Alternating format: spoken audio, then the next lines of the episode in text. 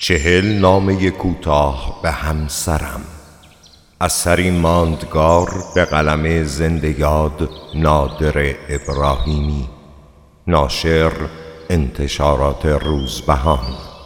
تقدیم به آنان که عشق را سرلوحه زندگی خود قرار دادند. تهیه کننده ادیتور و گوینده فرزان بهنام. منتشر شده در کانال رسمی فرزان بهنام در تلگرام.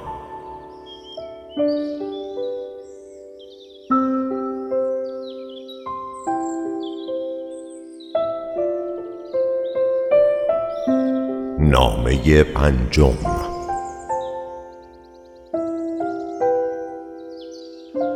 عزیز من شب عمیق است. اما روز از آن هم عمیقتر است. غم عمیق است اما شادی از آن هم عمیقتر است.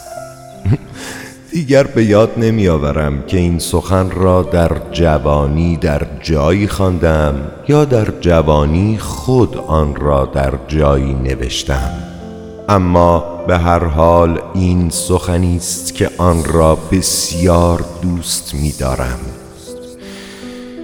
دیروز نزدیک غروب باز دیدمت که غم زده بودی و در خود.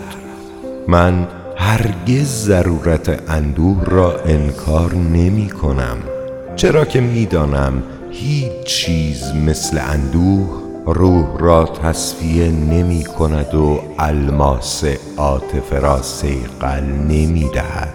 اما میدان دادن به آن را نیز هرگز نمی پذیرم. چرا که غم حریص است و بیشتر خواه و مرز ناپذیر. تاقی و سرکش و بدلگام.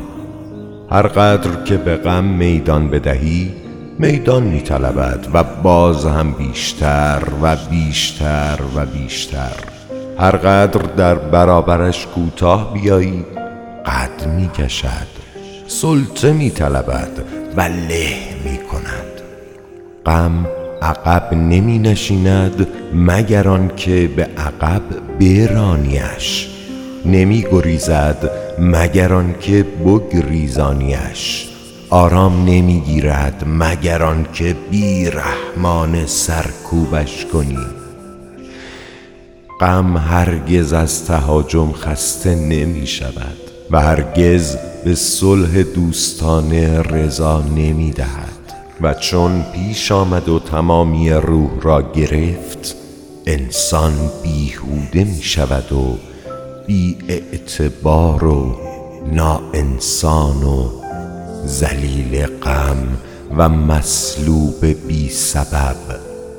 من مثل تو می‌دانم که در جهانی این گونه دردمند بی دردی آن کس که می‌تواند گلیم خود را از دریای اندوه بیرون بکشد و سبک بارانه و شادمانه بر ساحل بنشیند یک بیدردی ددمنشانه است و بی غیرتی است و بی آبرویی و اسباب سرفکندگی انسان.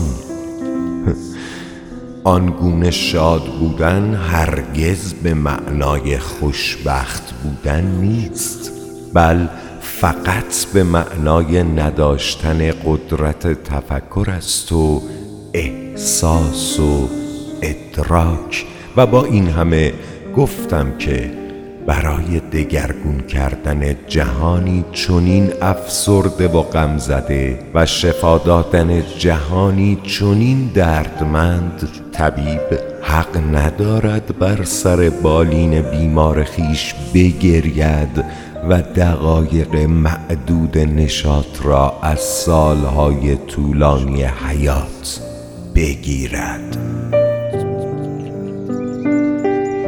چشم کودکان و بیماران به نگاه مادران و طبیبان است. اگر در اعماق آن حتی لبخندی محو ببینند نیروی بالندگیشان چندین برابر می شود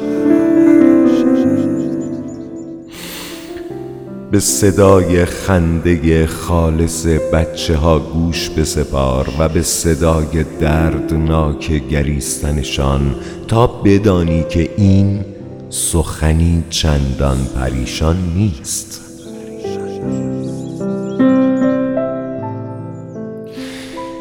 عزیز من این بیمار کودک صفت خانه خیش را از یاد مران. از یاد مران. من محتاج آن لحظه های دلنشین لبخندم لبخندی در قلب علا رقم همه چیز علا رقم همه چیز.